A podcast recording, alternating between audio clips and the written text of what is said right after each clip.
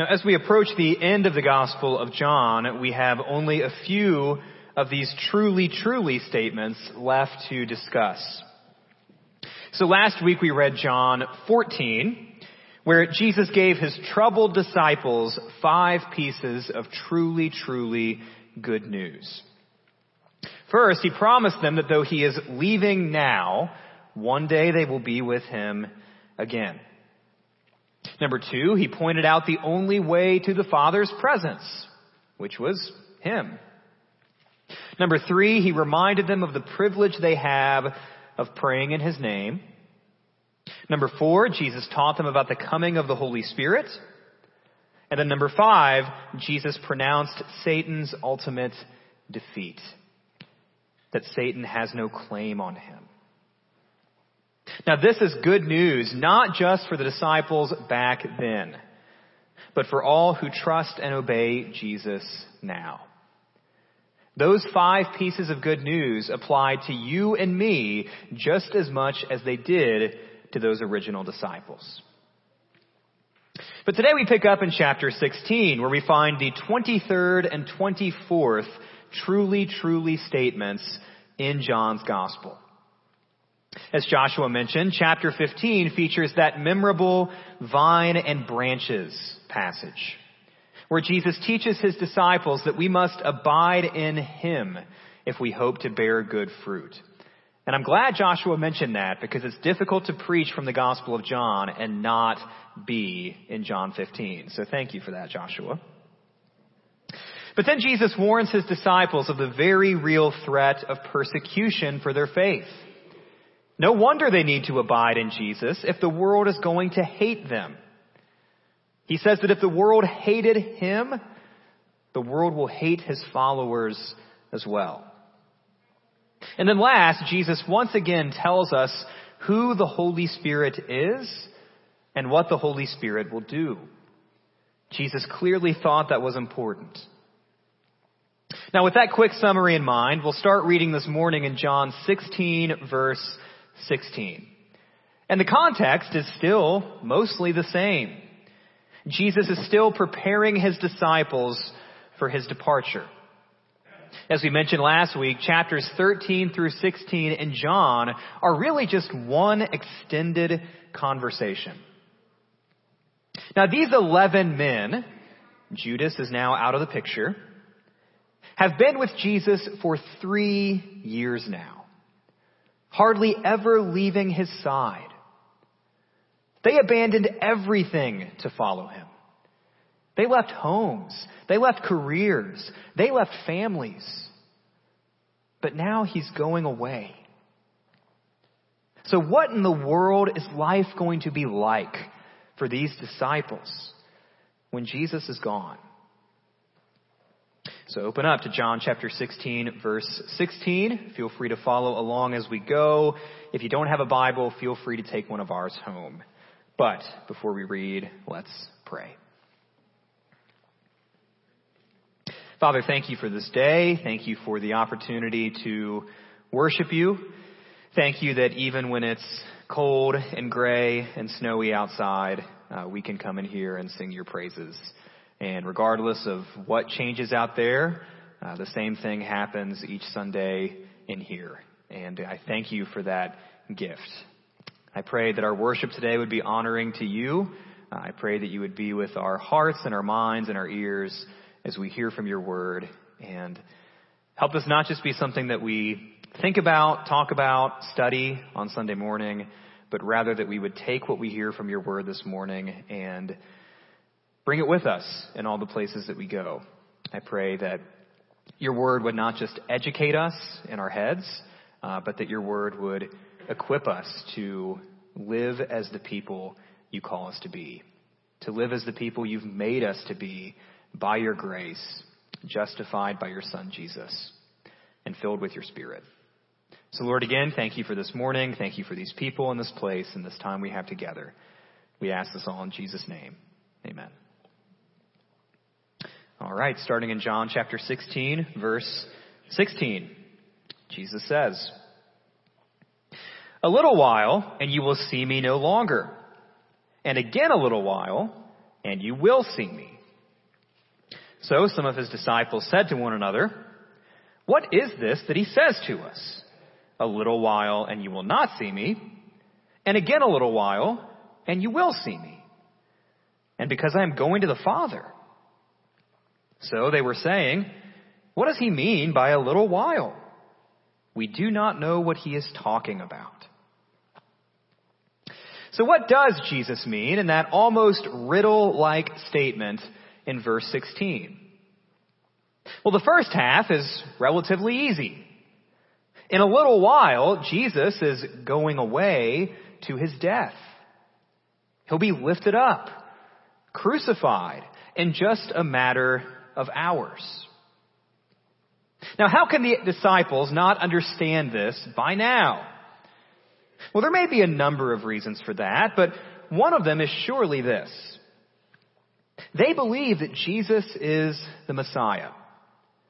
And the Messiah is not supposed to die. Plain and simple. In their imaginations, the Messiah doesn't get crucified. And if someone who claims to be the Messiah does end up getting crucified, then guess what that proves? Well, that probably proves that they just weren't the Messiah. Even in the synoptic gospels, Matthew, Mark, and Luke, where Jesus is much more direct in his predictions of his death, the disciples simply could not fathom the idea that Jesus was about to die. The suggestion that in just a little while, the Messiah would die on a cross like a criminal and they would no longer see him was patently absurd. They just couldn't wrap their minds around it. But that's exactly what Jesus means here. In a little while, he's going away to his death. Now, if the first half is relatively clear, the second half might be a bit trickier. What's the second little while of verse 16 referring to? When will the disciples see Jesus again? Some wonder if Jesus is talking about the coming of the Holy Spirit. As we've mentioned, Jesus has talked a lot about that lately. Others wonder if this is referring to the end of the age itself the final day when Jesus returns as king and judge once and for all. Still others think it's a little bit easier than all of that. Jesus is simply referring to his post-resurrection appearances to the disciples. Well, it's possible that Jesus is being intentionally vague and could have all three of those in mind.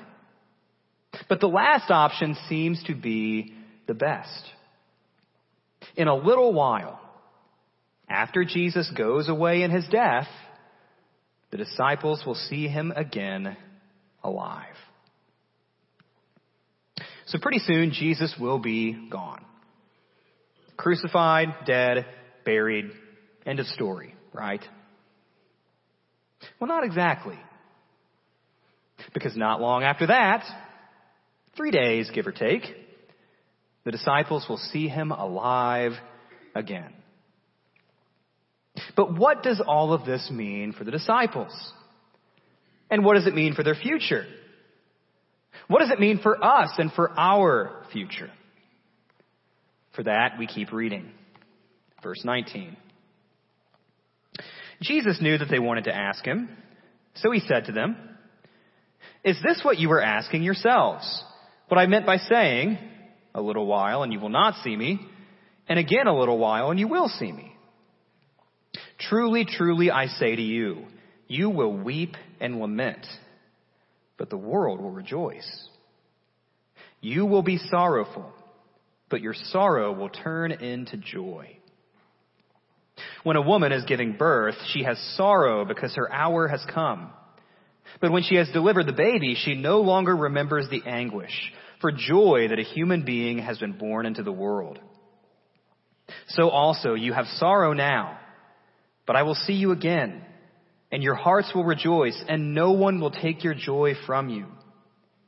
And that day you will ask nothing of me. Truly, truly, I say to you, whatever you ask of the Father in my name, he will give it to you. Until now, you have asked nothing in my name. Ask and you will receive, that your joy may be full.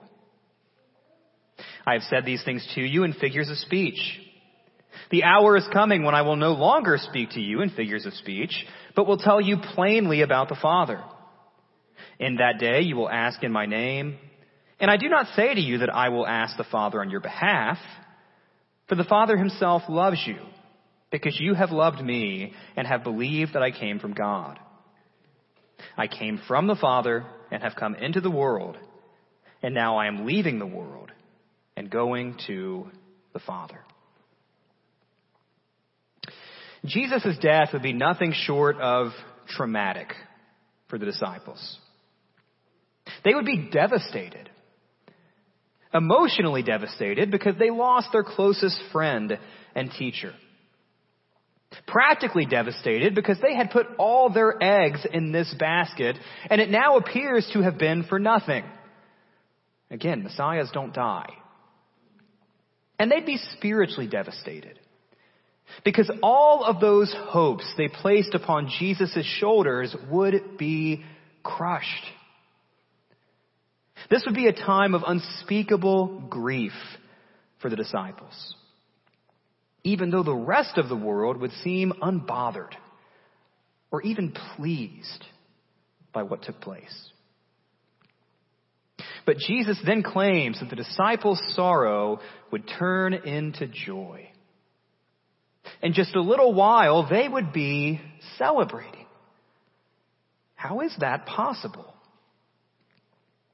One word. Resurrection. Their master would live again. And when he did, their decision to leave everything and follow Jesus would be vindicated. Jesus would finally prove beyond the shadow of a doubt that he is the Son of God. All the disciples' hopes, dreams, and expectations revolve around that one word resurrection. Now, Jesus compares this dramatic emotional roller coaster the disciples are about to experience to a woman in labor. And if you're a woman in the room and you think no man can speak of the experience of labor, you are right, except for Jesus. Jesus knows everything. He can talk about it. I can't. Now, along those lines, I've never given birth. You knew that. However, I've watched my wife do it three times. And I should add that I didn't pass out a single time. And I'll be honest, having watched that three separate times, it looks uncomfortable. With our oldest, especially, a faulty epidural meant that Olivia got a much fuller taste of the pain of childbirth than she did with the younger two. But when Javen was born, we both cried tears of joy. And I know it's easy for me to say, but I think Olivia would agree with me that the reward was worth the suffering. In the same way, when their Lord dies, the disciples will experience more anguish than they had ever known. But then in just a little while, when they see him again, their newfound joy will drastically outweigh their previous sorrow. Jesus' resurrection will truly change everything. First, when the disciples see the risen Christ, everything that Jesus has been saying this entire time will finally start to make sense. That's what verse 23 is talking about when Jesus says, In that day you will ask nothing of me. When Jesus is raised from the dead, the disciples will no longer ask the kinds of questions they had to ask back in verses 17 and 18. What is he saying? We have no idea what he means. Those questions won't come up anymore. Now, will the disciples know everything? No. As we'll see next week, Peter will still have questions for the risen Christ. The same is true in the first chapter of Acts. Before Jesus ascends, the disciples are asking him questions. But it's also true that when Jesus rises from the dead, everything he's been teaching his disciples that they haven't understood will finally start to come together. It will finally start to click. On top of that, after Jesus rises from the dead, the disciples will have a new kind of access to God the Father. That truly, truly statement in the second half of verse 23 going into verse 24 is likely referring back to prayer. It sounds similar to what we read last week in John chapter 14, verses 13 and 14. But there is one difference between last week and this week. Last week, the focus was on praying to Jesus. This week, the focus is on praying directly to the Father. After Jesus died and rose from the dead, his disciples, then and now, you and me, were granted an access to God that we could have never had otherwise. Jesus' death and resurrection allows sinners like us to approach the holy God with confidence. Yes, Jesus is our mediator. The New Testament makes that clear in multiple places. We come into God's presence and prayer through Jesus, thanks to Jesus, and because of Jesus. But don't forget what Jesus says in verse 27. The Father Himself loves you. The Father Himself loves you.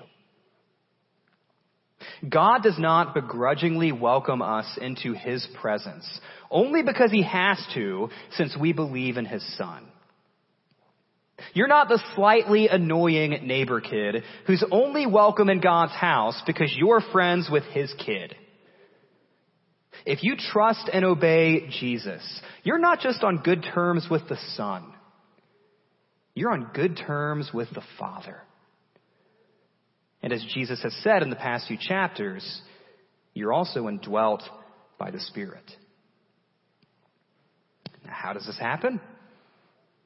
Back to that one word resurrection. Verse 29. His disciples said, Ah, now you are speaking plainly and not using figurative speech. Now we know that you know all things and do not need anyone to question you. This is why we believe that you came from God. Jesus answered them, Do you now believe? Behold, the hour is coming. Indeed, it has come when you will be scattered, each to his own home, and will leave me alone. Yet I am not alone, for the Father is with me. I've said these things to you that in me you may have peace. In the world you will have tribulation. But take heart. I have overcome the world. So the disciples think they get it now. All they needed was for Jesus to stop talking like Yoda. Well, maybe not quite. Because where the rubber meets the road, when Jesus is actually arrested in chapter 18 and makes it clear that he has no intention of getting himself out of this mess, the disciples' supposed faith and supposed understanding will be put to the test. And when that happens, once the cross really comes into view, the disciples fail. They scatter like rats on a sinking ship, just as Jesus said they would. But as we'll see next week, the disciples' failure will not be final. Why? How? You guessed it. Resurrection. So hopefully by now you've identified the key theme of this sermon. Jesus' resurrection truly does change everything for the disciples. Their sorrow turns into joy. Their confusion turns into understanding. Their alienation from God turns into access to God. And in the book of Acts, their cowardice turns into courage. Now, all that being said, even after Jesus defeats death, death will still eventually come for his disciples. It will still eventually come for you and me. But we don't have to fear death the way we once did. Though death still has power over us in this life, it has no power over us in eternity. Because the resurrection changes everything. Admittedly, not all of Jesus' words in John 16 apply to us in the same way that they applied to his original disciples. I mean, think about it. They had to live three long days where their Lord was dead and buried. We've never lived a day in our lives in which Jesus was not alive and kicking, and we never will. Thankfully, we will never have that experience of mourning over Jesus' occupied tomb the way they did. But Jesus' words can still be helpful to us in our times of sorrow. Jesus warned his disciples in verse 33 that they would have times of tribulation. And we know the same is true for us. But there is one word that can make us joyful, even in the midst of profound sorrow. One word that can help us make sense of the difficult questions of life in a fallen world. One word that can remind us that the Father Himself loves us in the midst of our sufferings. And that word is resurrection. It's long been observed within the Christian faith that happiness and joy are not the same thing. And it's true. Happiness is more of a fleeting feeling, and it depends upon subjective outside circumstances. Meanwhile, joy is a more permanent disposition, dependent upon objective truth that does not change. Christians do not always have to be happy.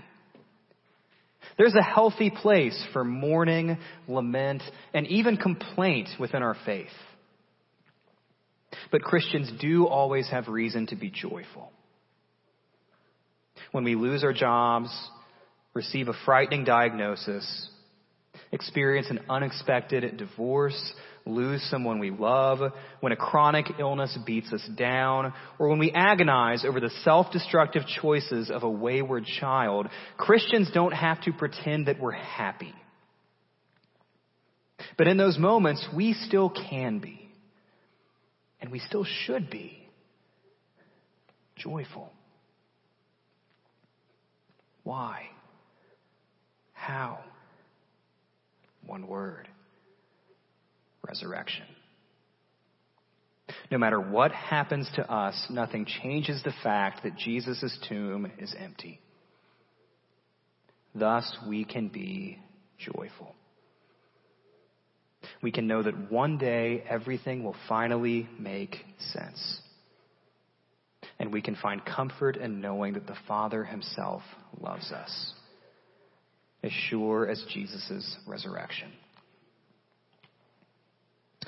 In 2 Corinthians 6, the apostle Paul goes through a long list of hardships and sufferings and pains and labors and difficulties. But he says in the second half of verse 8, we are treated as impostors and yet are true, as unknown and yet well known as dying, and behold, we live.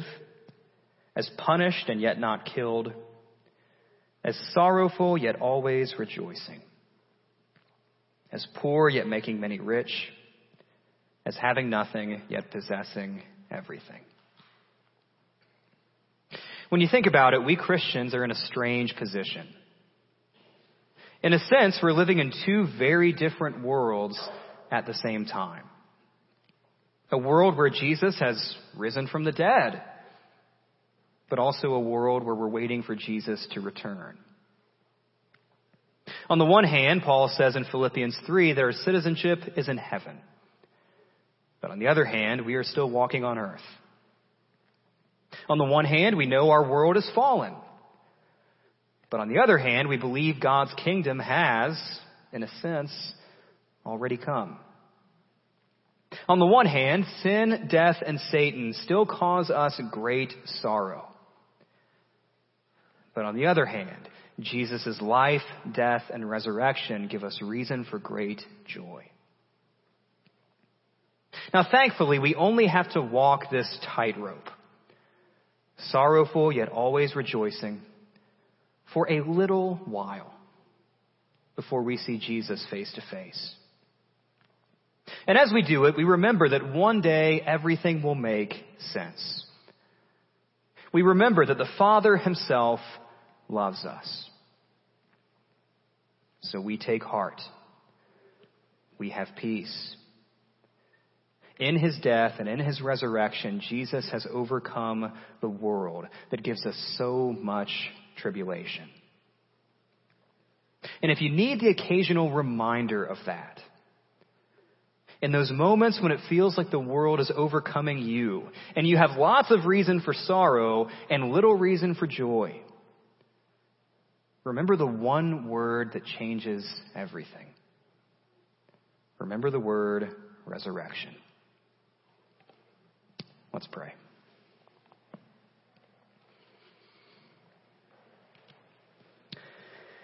Father, again, thank you for your word. Thank you that in this word that you've given us, we have four different accounts of Jesus' resurrection from different angles and different perspectives and different emphases with different details. And they all come together to give us this beautiful picture of Jesus' resurrection, of Jesus' death that preceded it. And thank you that we have this full image of Jesus' resurrection because the resurrection really does change everything. As Paul says in 1 Corinthians 15, if Jesus didn't rise from the dead, then we are pathetic. We are hopeless. We are pitiful. But we know that Jesus did rise from the dead. And because of that, we can press on in faith. Because of that, we can be sorrowful, yet always rejoicing. We don't have to be happy all the time, but we can be joyful because the tomb is empty. So regardless of what happens to us, regardless of what happens around us, help us be joyful. In this little while that we have while we're away from you, in a sense, Help us be joyful because we know in just a little while longer we will see you.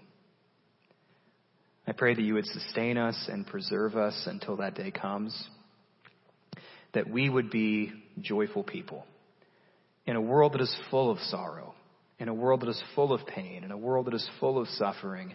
May we be beacons of a peace that surpasses all understanding that comes from Christ and from Christ alone. And I pray the world would see that and be interested in it and be attracted to it and drawn to it. And I pray that we would share it. So, Lord, again, as we navigate this world, in a sense, being away from you, I pray that we would look forward to just a little while longer when we are with you again. That we would be faithful and that we would even be joyful as we face tribulation of all kinds. We love you. We honor you. We worship you. We thank you for your death. And of course, Lord, we thank you for your resurrection. We ask this all in Christ's name. Amen.